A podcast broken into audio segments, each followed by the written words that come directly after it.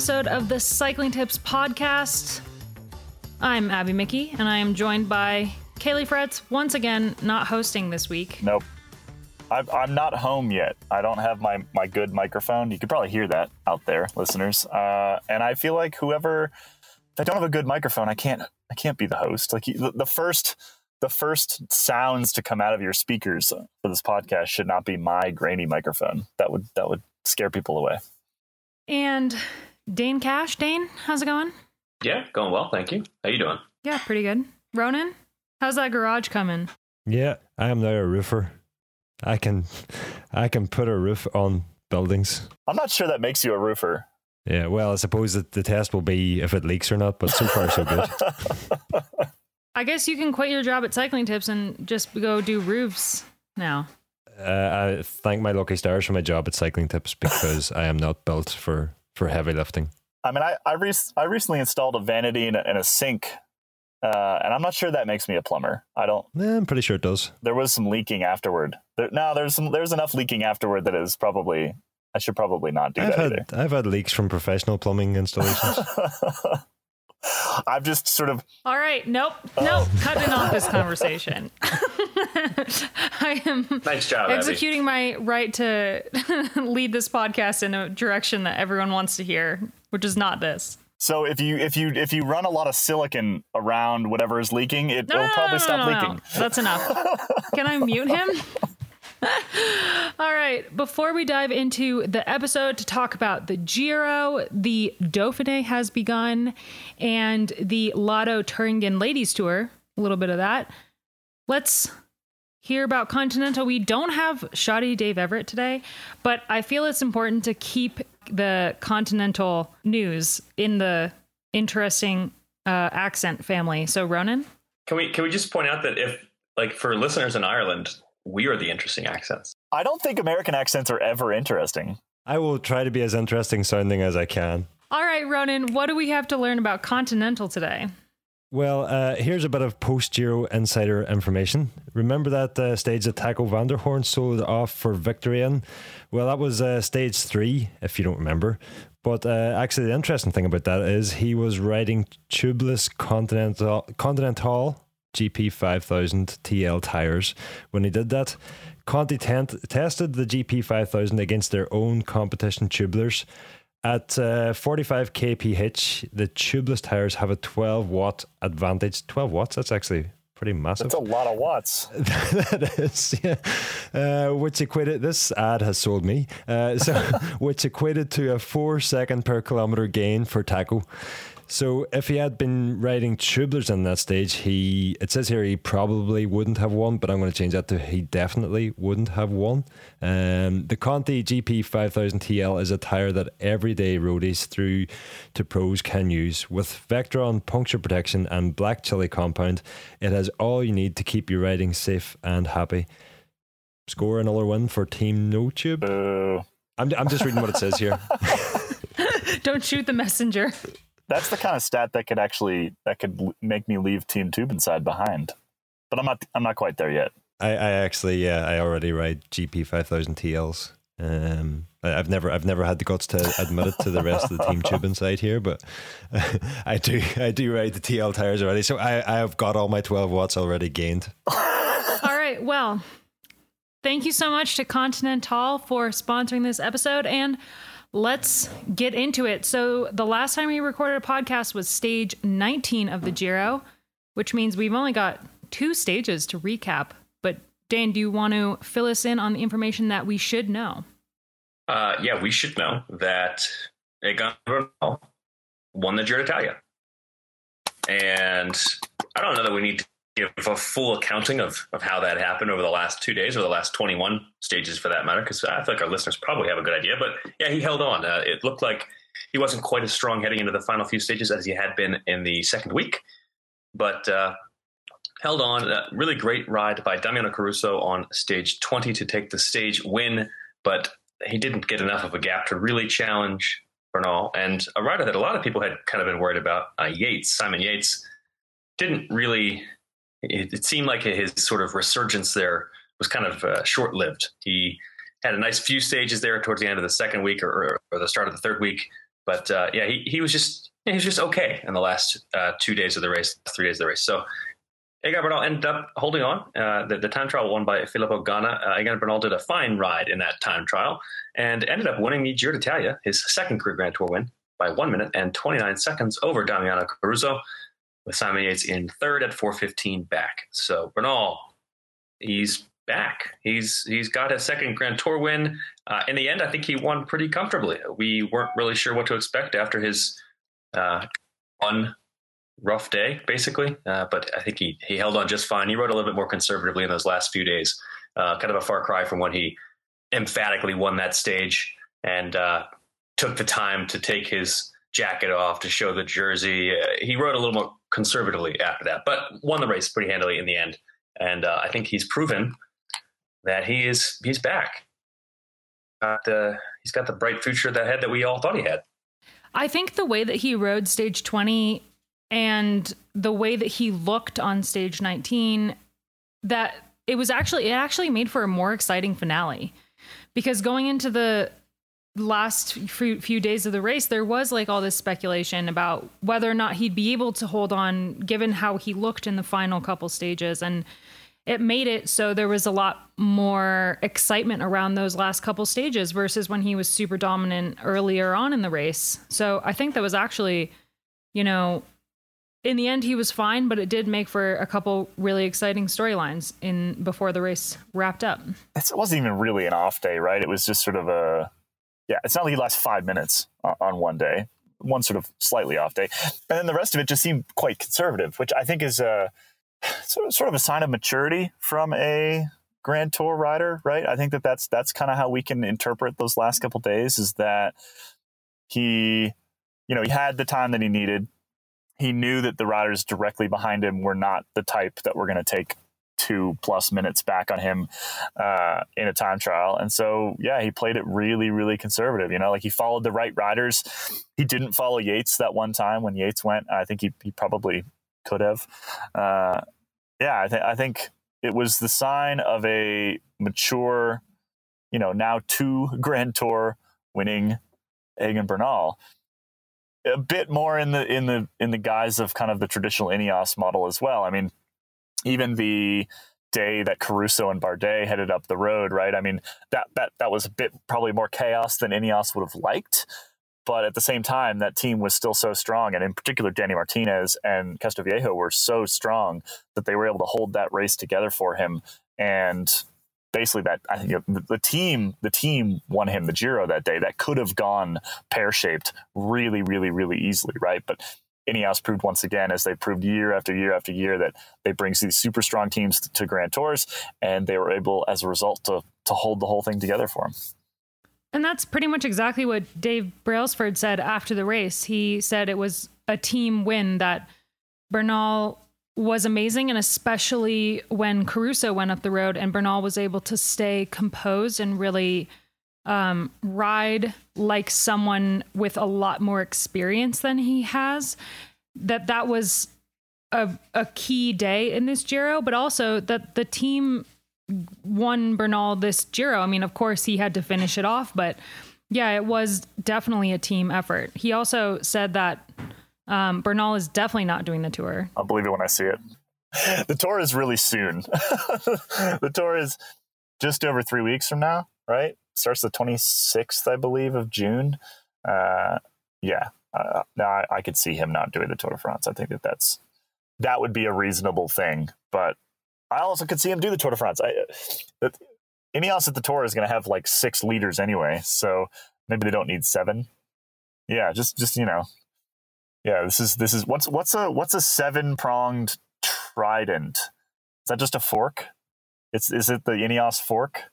It'd be easier if you just go for an eight pronged trident. That would be two forks because there's four prongs in each fork. The double fork. and Ineos are going to the tour with two forks. Hopefully, he mentioned uh, looking at possibly the Vuelta, and hopefully they'll send him there, uh, and hopefully they'll do it with a bunch of other leaders for the Vuelta too, because uh, you know a two forked attack for the Vuelta would also be pretty entertaining. And I think they might send a few a few riders with Grand Tour wins or at least Grand Tour podiums on their Palmares for that race. So that's like an end of the season like party for them, just chaos. So so we enjoy trafficking in what ifs on this podcast sometimes, uh, just because they're fun thought experiments, right? Like in sport, you can never truly what if because there's so many different there's so many different just pieces to the puzzle, right? But let's play a little what if game. Does Bernal win this Giro if Pogacar and Roglic are there? Because I think that's the big question for sort of next year's Tour de France, right? Now that any now that Bernal has done this, surely he is the leader again for next year's Tour de France, which means he's going to be up against the Slovenian duo. I think first, first of all, I think with uh, Roglic and Pogacar, if you if you're talking about them going for the Giro and not just like riding the Giro, if we're saying what if they're actually here and going for the win, uh, I don't think Bernal comes all that close to winning right now. But I also don't think that that necessarily means he's not going to be there next year because he's still coming off this injury and he's talked about very often how much it affects him. And it, yeah, who knows how much to trust a rider when they talk about stuff like that. Contador told us he was sick or injured like every day of every race ever, and he would win half of those races. Uh, but it does seem like Bernal really is still affected by that. So I don't think he would. I don't think he would be either one of those riders in this race. But I do think this is a step towards kind of getting back to that level. Um, those riders, though, if you look at this field, it's just not. I, I don't want to say too much about what this means for Bernal and his career because this is just not the, the caliber of field that we're going to get at a race like the Tour de France. And Roglic and Pogacar have they've been on another level all season long. Uh, I'm, I'm, actually kind of thinking this doesn't even necessarily guarantee Bernal leadership at the Tour next year. Uh, with Tao Geoghegan Hart, with Richard Carapaz, Geraint Thomas. Well, t- t- let's okay. I love Tao. Tao Tao won a race with an even weaker field. Let's let's keep that in mind. Like a much weaker field. Danny Martinez seems to be pretty happy in that in that kind of do, super domestique role. I mean, I don't think he would have. Maybe he just went to Ineos for the paycheck. That's entirely possible because we know that they're going to pay a lot better than than EF. But I still don't think he would have gone to Ineos thinking, "Oh, I'm going to lead this entire team at the Tour de France." I don't. I don't think that he would have had that in mind. I, I still think that Bernal is. I still think Bernal is Brailsford's play for the future here. I mean, Geraint Thomas is is well, he's kind of over the peak. Let's be honest. Uh, maybe he'll prove me wrong this summer, but he certainly seems to be. He's got Bernal's got to be the, the, the, the leader for the next couple of years, I would think, unless who knows, you know, maybe maybe Brailsford picks up some other young phenom. Maybe Evenepoel goes over to Ineos or something like that. That wouldn't surprise me at all. We shall see. Really, that would surprise me. I I could see him wanting to get away from a Belgian team. Hmm. He did. He did just sign for five years, didn't he? Yeah, could see him split. Uh, I I want to know where we might be going off on a tangent here, but where's Almeida going? If we look at the Quick Step GC riders, he has said he's leaving, but he hasn't said where he's going, and I kind of hope he doesn't go to Ineos. But um, and that, and that final week, he was one of the most impressive riders in the race there. So he he could be the one we see jump ship there. Trek needs somebody. I wonder if he'll go to Trek. Yeah, actually. Well, we're getting into silly season talk, which is more like August. We'll, we'll leave that for later in the in the season. Yeah. yeah, Dane. What else? What else at the Giro kind of really stood out to you? Well, we should probably talk about Damiano Caruso, uh, who finished second as the heading into the race. He was the third rider on that team. If if even that, we just he might have just been a, a pure domestique. I don't even know that anybody's thinking about him even as the third rider. He was just more like a guy on the team. Because for Bahrain Victorious, it was all about Mikel Landa and Pello Bilbao heading into this race. And Landa, of course, crashed out quite depressingly. Uh, and Pello Bilbao was, was fine, uh, but ended up not being nearly as good as Damiano Caruso, who yeah, ended up taking second overall in the race, won a stage, and just looked he looked like he'd been there before. He looked like he was somebody who was a, a GC contender all along when he really wasn't. He wasn't somebody that we expected at all going in to make much of a dent in the GC classification because he's just generally seen as a support rider. So good on him for for pulling that off. He he did uh, he he did show his strength both in the climbs and then you know he had a fine final TT as well. It wasn't great, but uh, he showed that he's got you know the full all round package as a rider. And I think Bahrain Victorious has to be pretty happy with this because another frustrating, disappointing you know race for for Mikel Landa, but uh, Bahrain Victorious comes away with a really strong result anyway. I think Caruso was the strongest guy in the last week honestly. I mean, the, you know, his little raid with Romain Bardet, that was super impressive. And granted, they had teammates with them, and so they were able to kind of hit that final climb relatively fresh relative to the riders behind them. But still, you know, spent a bunch of time off the front and then held off a charging group. They, they didn't have a big gap at the bottom of that climb. They had what, like 35 seconds or something like that? Held off a charging group behind to hang on to that stage win, dropped Romain Bardet, who, you know, was really only after the stage win and, and really just dropped him like dropped him like a rock, right? I mean, Bardet didn't even take a turn from the bottom of that climb to the top, really. I think he took like one really quick one. Super impressive. And then to take a bit of time back in that TT as well, I, I was massively impressed with with Caruso in the last week. I don't want to be a downer, but it is worth mentioning that you know, uh, Caruso Caruso had a, like a doping positive when he was a junior. Rode with Ivan Basso and some other somewhat sketchy fellas. Um, he was um, banned for having attempted to acquire illicit substances. I believe was the uh, yes was the yes. was the thing. I think he got a year long ban, but it was backdated, so he didn't really serve that much time. But uh, you know, officially, yeah. But yeah, he, he was like 19 or 20. It was a lot. It was a, a while ago.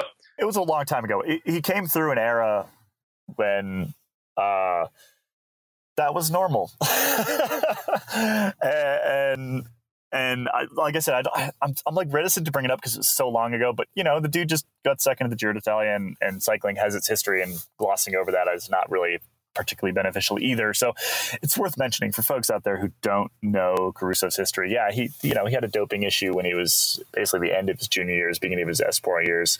Um, you know, rode within teams that had a number of of issues in the sort of late 2000s. Um, but nothing to suggest that this ride in particular was anything other than above board just has that bit of history that is it's, it's unfortunate. And it feels like you know cycling hasn't had a really high profile doping positive in a in a while in a in quite a while. And eventually hopefully we get to the point where the sort of crop of riders that was around in cycling's bad era is no longer racing, and we're we're very close to that tipping point. I mean, Caruso's what is he thirty three, so probably not racing for too much longer. And you know, he's he's one of those guys who's kind of at the end of that tail end of that. Um, yeah. Anyway, like I said, hate to bring it up, but it's a reality. It's it's his past, so it's worth worth worth mentioning. Let's pivot a little bit and talk about um, some of the other GC riders slash riders that we should take note of. Yates had a pretty good final kick in in the race, but started off, you know, there was some a couple days that were lacking. So, Dane, what do we take away from the race when it comes to Yates? I'm, I'm actually kind of disappointed with with Yates's Giro. I, I feel like uh, he came in almost on equal footing with Bernal as a pre-race favorite. It was those two guys, and I feel like if if you look at this field and who ended up not doing that well, Yates really should have been a closer challenger for Bernal. Uh, we, you know, this this past week we kind of talked about Yates kind of gaining on Bernal because he did have a basically one and a half nice stages, uh, gaining time back on Bernal. But at the end of the day, it was it wasn't close. Uh, he lost by more than four minutes to Bernal, uh, and, and, it was really not close at all. And, and I feel like Simon Yates, being a, a Grand Tour winner and somebody who's been here before over and over again in the Grand Tours, uh, I feel like it's high time for him to be doing better than that, particularly against this field. This is not even, you know, this is not the Tour de France. It's the Giro. And, you know, Mikel Landa left the race pretty early. Some of the other riders we thought were going to do better did not. Um, yeah, so I don't want to go too harsh on Simon Yates. He did have a, a great stage win, and he certainly lit up the race. He did a nice job of making things entertaining. But I don't really know what Bike Exchange is going to expect from him in the future because I feel like he should be winning a race like this, or at least finishing closer to Bernal uh, with this field. I would agree. Yeah, I was a little bit disappointed with him this this this. I think he'll be disappointed with himself this month. Uh, he did mention some sort of illness, some unexplained illness or ailment or something at the start of the race, and still no real explanation of that. And we're not entirely sure whether that is, is, is an actual thing or not. As you said, Dane, some riders just say that at every race, just say something's wrong with them, right? Uh, but nonetheless, uh, yeah, somewhat a somewhat disappointing three weeks in Italy for Yatesy. Who else impressed you at the Giro this year, Dane? Yeah, I, so Alexander Vlasov was a rider who going in was, I think, seen as probably capable of doing basically exactly what he did, finishing in the top five. Uh, he didn't really challenge for the win, but he had done enough over the past year and a half or so to kind of suggest that he was just knocking on the door of that first big GC result at the Grand Tour. Uh, I think he's been basically the most underrated rider of the past year and a half. He's just not somebody that gets written about a whole lot, but he's done a lot of he's had a lot of great results, uh, and he ended up finishing fourth overall. He had some meh days, kind of in the, in the mountains, uh, but ended up yeah still finishing inside the top five and, and really establishing himself as somebody that uh, Astana Premier Tech can probably be pretty happy with for the future.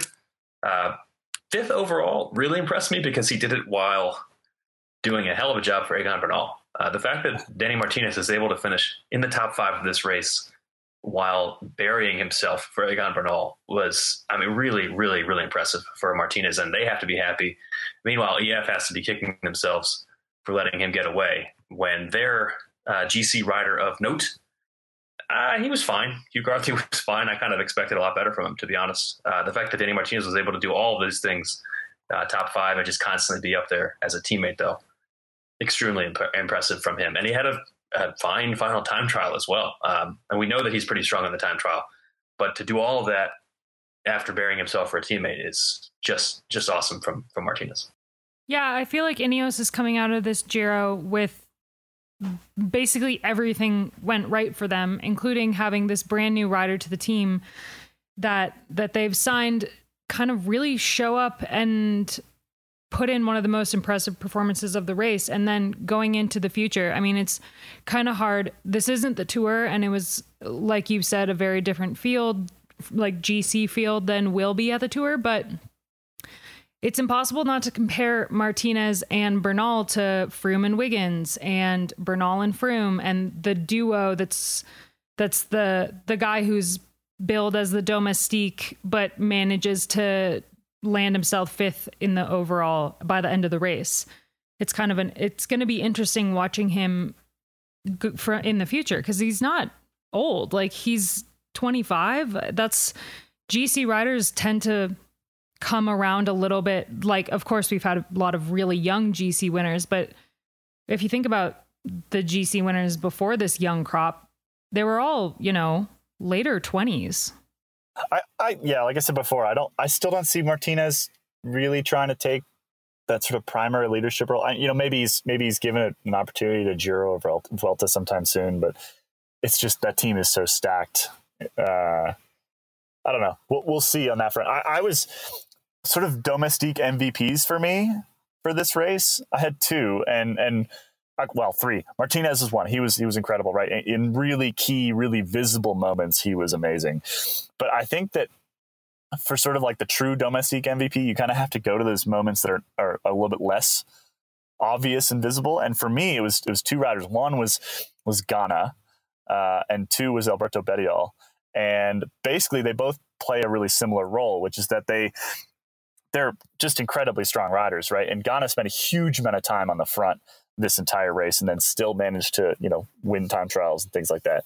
Uh, and Bettiol too. Bettiol was basically, uh, you know, Hugh didn't have the best Giro ever, but Bettiol was was absolutely crucial in a couple very important moments for keeping Hugh where he needed to be.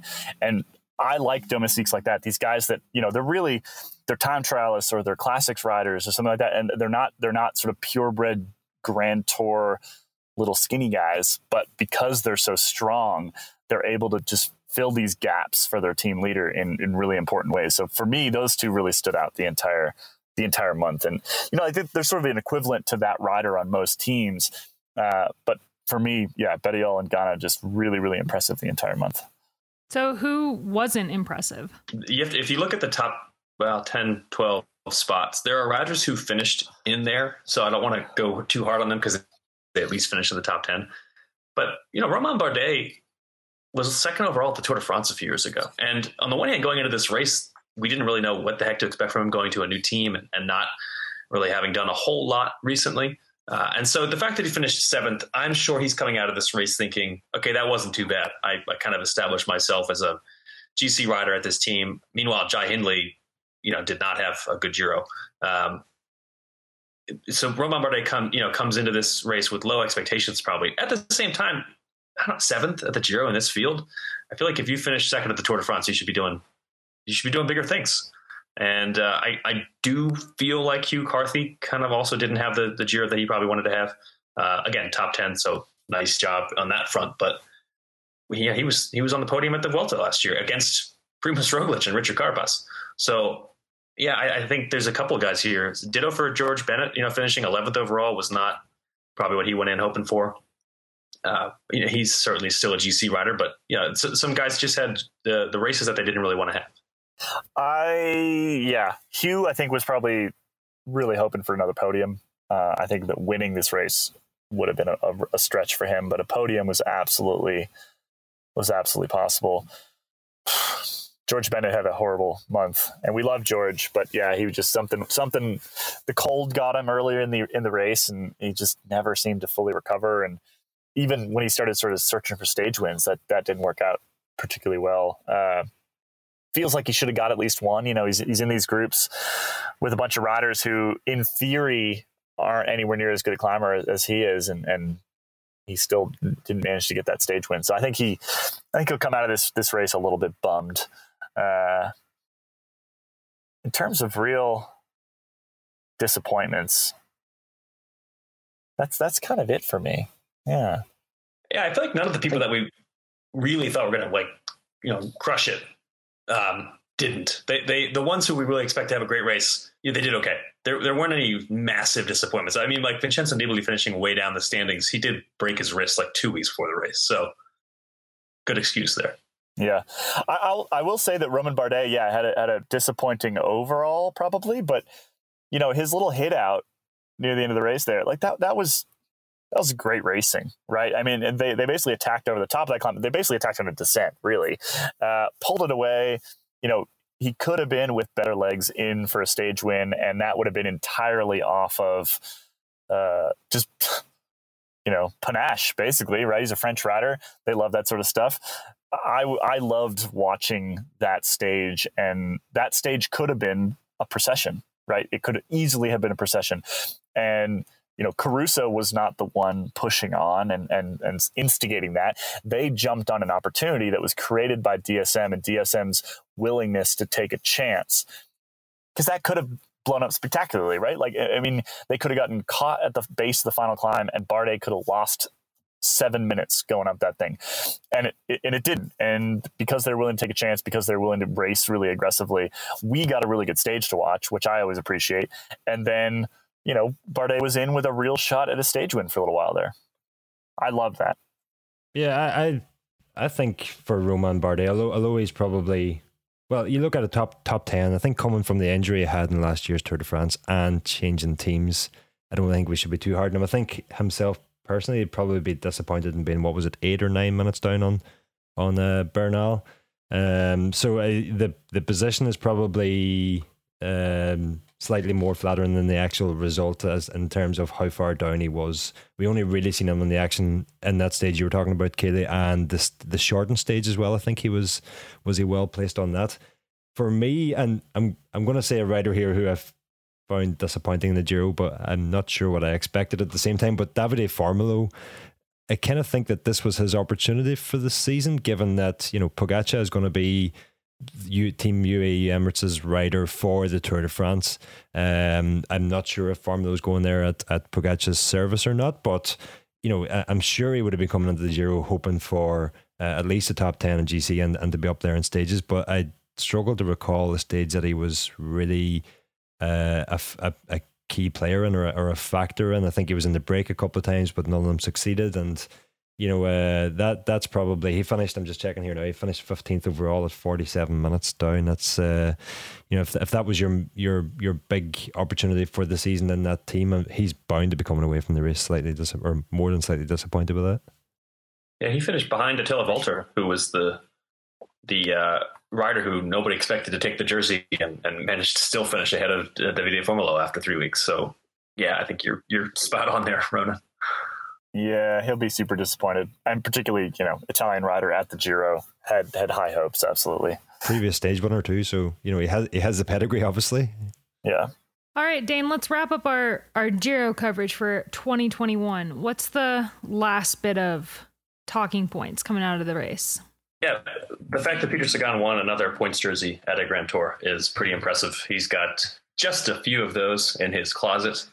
already, uh, and the fact that he was able to come through the Giro and and yes, part of it with the Giro. I mean, the, the main thing that Peter Sagan did at this Giro was finish it in the points classification because so many of the sprinters bailed uh, before the the final week. But Sagan did uh, win a stage, and he was up there in a number of stages. He controlled or helped control the breakaway uh, in the final week to make sure the composition wasn't too deadly to him. Um, he, uh, you know, he, he got fined a mere thousand Swiss francs uh, for his activities and was docked UCI points. I kind of think he probably doesn't care about that. I think he can afford a thousand Swiss francs. He is a well-paid rider, uh, and yeah, it's probably worth it considering he won the points jersey. And I was reading uh, a story from Sticky Bottle, the Irish website, uh, noting that he is closing in on a record. Uh, Sean Kelly, I believe, has the all-time record for most days spent in a Grand Tour points jersey. And according to Sticky Bottle, I think Sagan is like two days off of that record now. So he doesn't have to win another points jersey. He just has to wear it for a few more days uh, at a Grand Tour, and he will be the all-time of days spent in a Grand Tour points jersey coming up here pretty soon. and one assumes he'll be able to do that. Uh, and he, he can probably spend a couple of days in that jersey. So impressive ride from him, uh, getting another stage win and extending his his long list of, uh, of points jersey successes in his career. Him winning another points jersey at the at the tour, or maybe wearing it, yes, but being in contention for it, I don't I don't see it really with like the sprinters we have coming up right now. But he could totally I don't know go to the Vuelta and wear the points jersey for three days. I can still see him do it at the tour because he just has to come in like fourth every day. unless they unless they change unless they change the point system to actually be a sprinter's jersey, which it isn't at the moment, then yeah, he just comes in fourth every day and, and then comes in fourth on a day that all the sprinters get dropped and then he you know and he wins it. That seems like a flawed system. I don't want to derail too much because I know Abby wants to keep us on topic here, but Caley has now, and it's like twice in two weeks, has hit on the points jersey uh, within hey, my within hey, earshot hey, of me. And I just want to point out that's not a sprinter's jersey. It's a jersey for riders who are good, regardless of whether the terrain is uh, conducive to GC riding. And it's it rewards people people like Sagan, and it should. We should. the tour already does enough to help the pure sprinters. They get like three times as many points on the pure flat stages, as if they needed the help. Uh, Peter Sagan is perfect for the points jersey, and I don't think it needs to change at all. It's a consistency jersey. I think it's utterly uninspiring. I'm inspired. it, it's good for it's good for Sagan that he's now won a couple races this year, and he can he can ha- take some more confidence because he had like he definitely had a rough run there for a minute. So this is gonna do wonders for him in the future. Just just one last thing, just on the sprinters, and we've spoken about this so many times, but the sprinters who dropped out of the Giro, if you're looking for a reason why, have a look at um, Elia Viviani's finishing time on, on GC. He was five and a half hours down. So the sprinters in this race who made it all the way to Milan did 22 stages, where everybody else did 21. So just bear, bear that in mind. I would have dropped out, hundred uh, percent. That's not. That's not. That's not a. Yeah, that's not. Uh, um, I'm, not talking about Viviani in particular. I'm just meaning that those riders at the bottom of the timesheet have done a, effectively an extra mountain stage there. yeah, the group had a rough go of it this month. I, I always I always look to that end of the, the result sheets because that's where I was mostly. so it's, it's interesting to see. Uh, before we move on to the Dauphiné, which is going on right now, just a really quick update on the Lotto Thüringen Ladies Tour. We'll talk a bunch more about this um, in freewheeling this week, but the whole race was won by Lucinda Brand. She also won two stages. Lorena Wiebes won two stages. Emma Norsgaard won a stage, and Lotte Kopecky won a stage. So very sprinter heavy race. But yeah, Lucinda Brand winning the overall is awesome for Brand and also for Trek because they have they really struggled at the Vuelta a Burgos.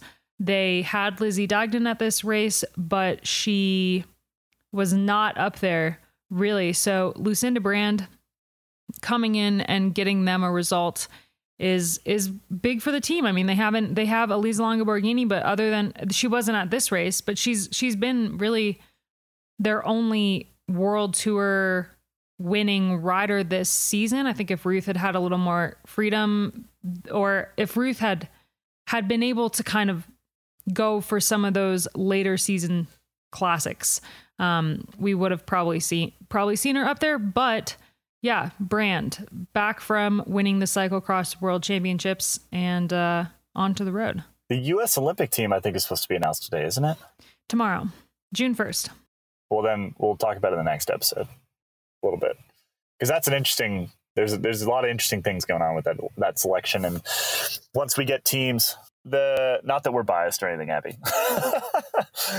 Not at all. Yeah, we'll, we'll talk a little bit about, Olympic selection stuff uh, maybe in the next episode once we start get, getting more of those teams. We got a little bit of a gap here between this, uh, the Giro and the Tour de France, and that seems like a good time to talk a bit of Olympics, which is going to be here before we know it, right? Right post Tour de France, right? Yeah, or you can check out freewheeling because we will definitely talk about it on freewheeling this week. All right. So the Dauphiné is going on. We've had, as of recording, two stages, two pretty exciting finales. Dane, what's up with the Dauphiné? I don't want to go too much into the Dauphiné. We've we've spent a lot of time talking about racing already, but uh, we've we've had two breakaway winners so far at this race. So any of the attendants are probably pretty bummed. Most notably, he's not really a sprinter, but Sonny Colbrelli now finishing second on back-to-back days. Probably not too thrilled with the way things have gone so far. Uh, but the GC is going to heat up pretty soon. There's a time trial on stage four, and there are two really hard stages at the end of this race. Um, the the start list not quite as good as you tend to expect from the Dauphiné because both Primoz Roglic and Tadej Pogacar decided to not ride and, and train instead. But the Ineos Grenadiers still have quite a few heavy hitters in Geraint Thomas, uh, Richie Porte, and Tao Geoghegan Hart here. Uh, we've got other big names as well. Miguel Angel Lopez is coming off a nice few weeks here. Sepp Kuss and uh, Steven at Jumbo Visma. So plenty of riders to battle for the GC, and that's going to hopefully get going here in a, in the next couple of days. So good reason to watch. Are are Roglic and Pogacar doing Tour de Suisse? Or are they just not doing a lead up race? But you- neither one is doing the Tour de Suisse. Neither one is doing the Dauphiné. We, we, we chatted previously about the fact that Roglic was doing nothing between Liège and the Tour, which seemed crazy, didn't it? Well, not not crazy, just unheard of. I think for for some riders that are targeting the Olympics and also doing the tour, they've taken a big chunk off of racing in order to race into the Olympics at the tour. But I don't know if that really works for a GC rider like Roglic and Pogacar. But I think that it was kind of proved last year during the quarantine when everyone was training on the trainer that it is possible if you have the mindset to be able to come into form just training at home and just training with motor pacing and stuff like that and not having not having any um racing lead in to the tour.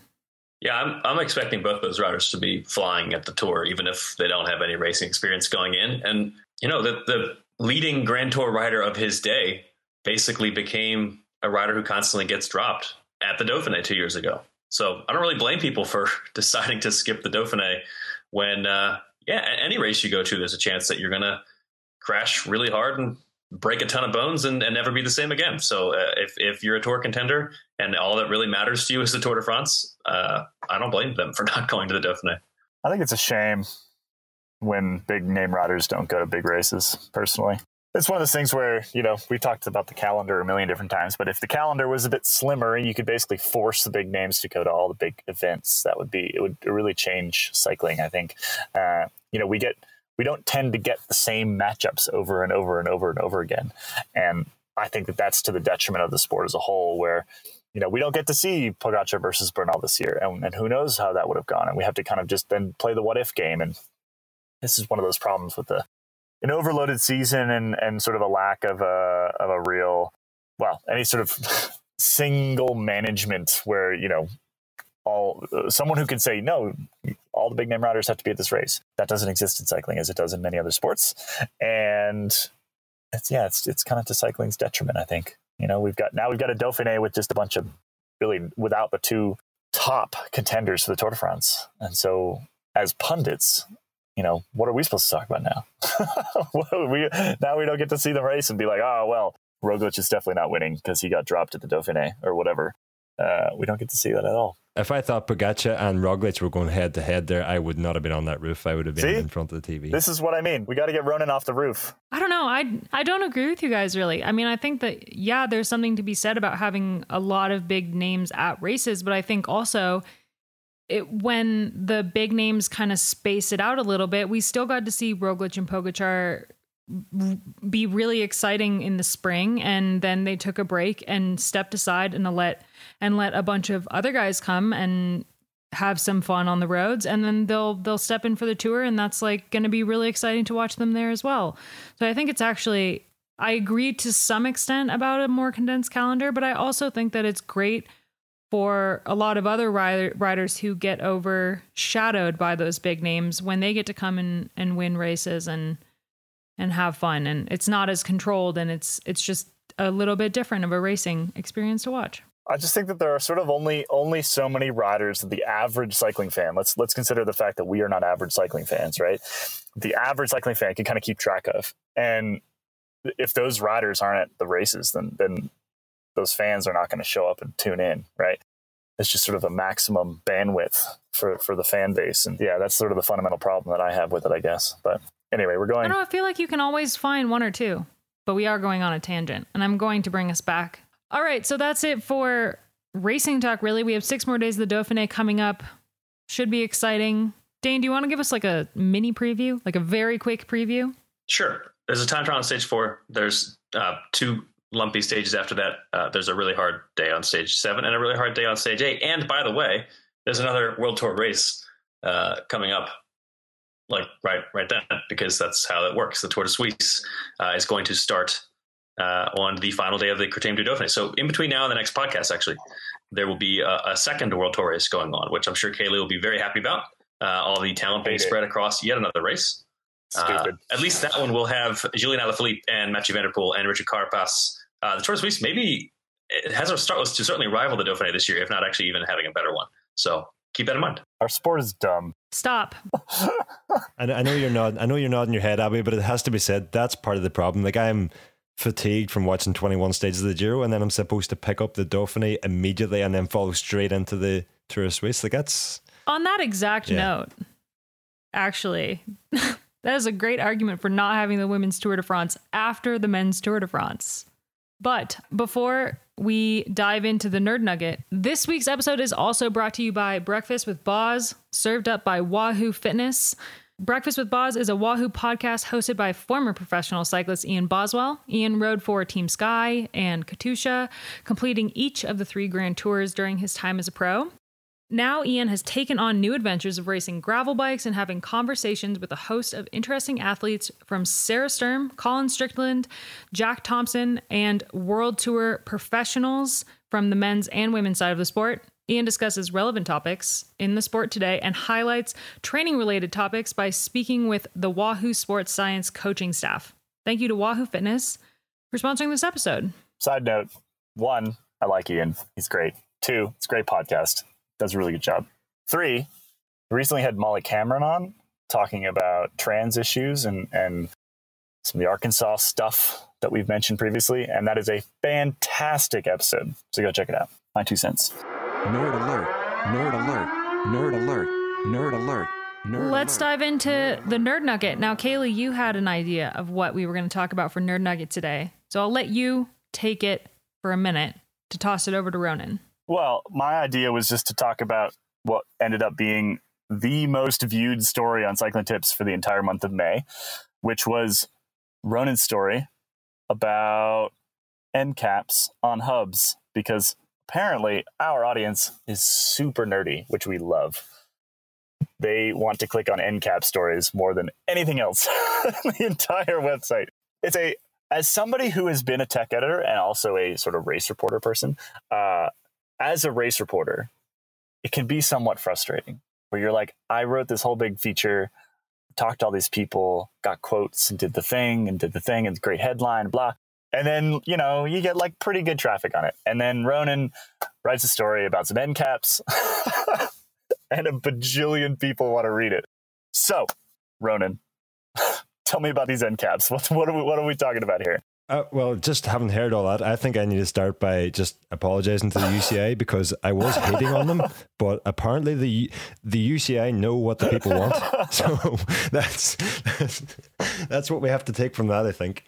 But uh, yeah, basically, uh, at the start of the Giro, you know, we discussed at length about some of the uh, wheel selections that some of the top teams in Stage One time trial uh, had made. So both uh, Ineos or actually Ineos, Jumbo Visma, and DSM, I believe, were using Aero Coach uh, AOX uh, front wheels, basically. Uh, now, the story I wrote only applies to the Ineos version because their rim brake, the disc brake version, was not affected. But basically, those those front wheels from Aero Coach have uh, an, an ultra narrow front hub you know that that's not by accident. Aerocoach have made it that narrow because that is a significant um, aerodynamic advantage uh, for for a time trial wheel, uh, and to fill in that sort of gap then created between the front hub and the fork, which is obviously still just the same width regardless of the the type of front hub you're using. Aerocoach filled it in with an aero shaped uh, end cap on their on their hub. Now it is a structural piece of the hub. The wheel cannot function without it, but it just happens to be aerodynamically shaped. And coincidentally, after that wheel with those aero shaped front end caps won stage one of the time trial, the UCI says, no, no, no, you can't use those anymore. Those are too much of an advantage. That is an uh, an aero fairing, uh, and fairings are banned in our sport. So the UCI quickly moved to to ban that end cap, despite the fact that it's been it's you know those wheels have been available for more than two years. I know that Aero Coach put a huge amount of effort into working with the UCI to ensure that everything is UCI legal. Uh, they had actually developed that that end cap within the three to one ratio to to try and ensure that it didn't have a problem with the UCI. Uh, but they turned around after stage one of the Giro and says that is now banned. You have to redesign it. I mean, the UCI actually, I think a, a number of our biggest stories of the entire year have been the UCI doing dumb things, and this is one of them. They they they just know what our audience wants, and our audience loves clicking on stories that dunk on the UCI. Basically, it, this is so silly because okay, so if you go if you go and read the rules, you yes, fairings are illegal, but the problem is is this is much like a lot of the other sort of technical regulations that the UCI has, which is that like, how do you define a fairing, and then the UCI basically defines a fairing differently all the time because a TT helmet is a fairing. All the stuff that goes behind your head, that's a fairing. That's not structural. You don't need that part for a helmet. Lots of stuff that we have on bikes for a long time. Those like little covers for brakes on a lot of TT bikes were being allowed. They're not allowed anymore, but they were allowed for a while. And those were obviously fairings. They were that's literally the definition of what those little covers were so it's again we come back to sort of the, the the real issue is not is not the fact that the UCI has banned these little end caps. It's the fact that like they've existed for a while and and nobody ever has any idea when something is just about to suddenly be illegal.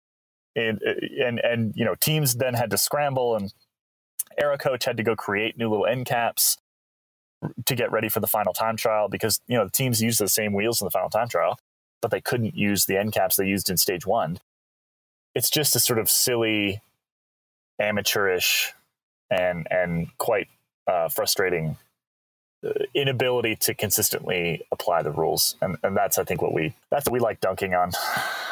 Yeah, and you, you pointed out one very particular example of the fairing covers on on on brakes that are not allowed anymore, except right. on Filippo Ganna's uh, time trial bike, which has aero fairings, clearly aero fairings covering the brakes. Literally a piece of plastic going over the brakes. I don't know how I don't know how else you define a fairing. And, and then we and then we ban these little end caps, which are structural, as you mentioned. If you take these off, your wheel does not work; it will fall out. so how do they how, i don't know how this i don't i don't understand i don't understand at all the thing that most annoys me about this is that a lot of you know we, we we know about this because Ineos can't use them, but a lot of amateur riders or or you know just uh, riders who enjoy time trialing on on a you know it's it's a I know it's not big around the world, but it's a huge scene in in the UK and Ireland and. I, I know a lot of riders have bought these wheels. The same riders will be planning to participate in their national time trial championships under UCI regulations, and now suddenly the wheels that they bought that Aero Coach had developed in good faith, and the UCI have turned around two years later and and banned these things. And and you know, it's not that they're going to make the difference between winning and losing 99.9% of time trials because you know Aero Coach have tested them to make a grand total of less than half a watt of difference. Half a watt of difference. Uh, that, that's that's the two of them combined each side you know, so it it's just yeah, utterly ludicrous. I, I think, and and and it's it's it's those you know, um, it's it's companies like Aerocoach who are trying to do things the best they can by the UCI regulations, and athletes who are buying products with you know with hard earned money, and then for those to be turned for the UCI just to turn around on a, you know after one particular rider wins the opening time trial of of a Grand Tour using these wheels and then ban them. That that's the big problem that I have. I wonder when the UCI is going to ban Continental's tubes that we talked about in the beginning of the episode. Tubeless. Just just to go back on your point earlier, Kelly, at the tail end of last month, I put a lot of time and effort into a piece about Canyon's new Speedmax uh, time trial bike. Uh, and although it was a news story about a new bike, I, I put most of the time and effort into sort of explaining why I think that the UCI are, are killing time trialing, effectively handing it to to triathlon, and and and this this comes back to it as well. It's like the you know uh, when we watch Grand Tours, yes, everything is under UCI regulations, but if you pay close attention to the UK and Ireland time trialing scene like that, like I do, you'll see that quite a lot of the riders have no interest for UCI regulations. They only are interested in how fast can I go, and that scene is only getting bigger by by the by the week. Uh, and and the UCI is effectively saying, well, if you want a time trial like that, you're not welcome in our sport or their version of the sport. Yeah, you know, and I think a perfect example of that is like the hour record, right? We had the Merckx hour record for a very long time, which is that anybody who did the hour had to do it on this basically old bike, right? Box section rims and 32 spokes and a whole bunch of other random rules. And as soon as those rules were lifted, then suddenly bike brands had a reason to invest and to put some money behind this thing and, and, and pay their athletes to do an hour record and uh, the whole sort of the the industrial complex that sits behind a lot of these athletic endeavors sort of like you know turned on basically for the first time in 30 years 40 35 years and i think you could see something similar in in sort of road time trialing if the uci would relax some of those rules. Because as you say all of the all of the innovation is happening in triathlon right now. And you know there's there's sort of an argument for okay well do we want full, sort of full on like those crazy looking triathlon bikes and road cycling? Ah, i don't really see any reason why not. It's just it's just sort of a traditionalist mindset that says i want a bike to look like a bike right? But at the end of the day you know half the triathlon bikes out there don't have they have entire tubes missing, things like that, right? They're just big L shaped frames and all sorts of crazy stuff. Is there anything really actually inherently wrong with that? If that's faster, if shouldn't shouldn't we kind of be asking the industry to push forward? Shouldn't we be trying to make time trials as, as fast as possible? I mean, isn't that the whole idea? So yeah, I'm kind of with you. I, I think that I think that a, a, a relook at UCI's time trial regulations in general could could be really interesting. Could actually then spur even more investment from the industry into making riders go faster, which is at the end of the day kind of what we want to see, right? It's it's like any sport. You want to see the absolute pinnacle. Whereas right now, you watch a UCI time trial, you watch a stage race time trial, Giro time trial. That's not the pinnacle. That's not as fast as Filippo Ganna could have gone, right? It's just not. If you relax a lot of those rules, he goes a couple K an hour faster. And shouldn't that kind of be the idea? Isn't that the whole idea of sport? Is to just sort of go faster and faster and faster and faster. Anyway, we can maybe leave that broader discussion for another time. I think it's time to. I think it's probably time to wrap up today, huh, Abby?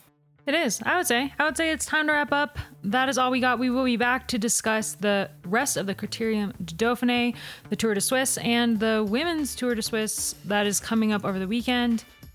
For now, thank you so much for listening, and we will be back.